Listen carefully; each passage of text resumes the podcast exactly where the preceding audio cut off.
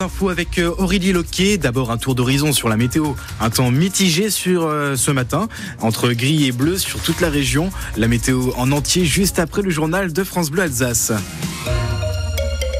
L'Alsace en rouge sur la carte des dépassements d'honoraires des spécialistes. Une carte de l'UFC que choisir dans le cadre d'une étude sur les tarifs des médecins spécialistes. En France, la moitié d'entre eux demandent aux patients de payer plus que le montant remboursé par la sécurité sociale. Une proportion encore plus élevée dans le Bas-Rhin et le Haut-Rhin. Vous retrouvez cette étude sur francebleu.fr Alsace. Plus de 300 personnes rassemblées devant le consulat de Russie hier à Strasbourg avec des drapeaux ukrainiens et européens pour le deuxième anniversaire du début de l'invasion de l'Ukraine par les troupes russes.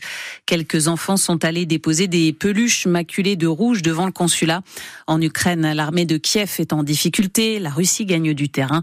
Le président ukrainien demande à ses alliés de livrer l'aide militaire à temps.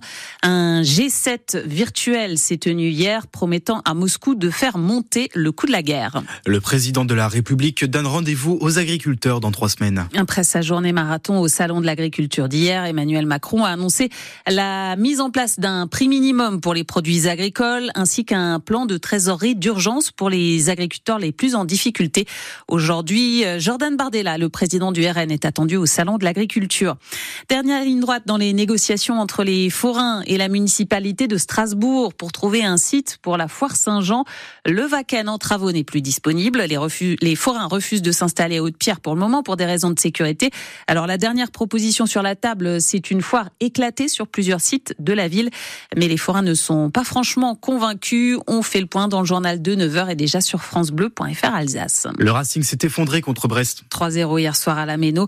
Les footballeurs strasbourgeois ont été fantomatiques. Les Ultra Boys 90 ont même quitté les tribunes à une demi-heure de la fin du match.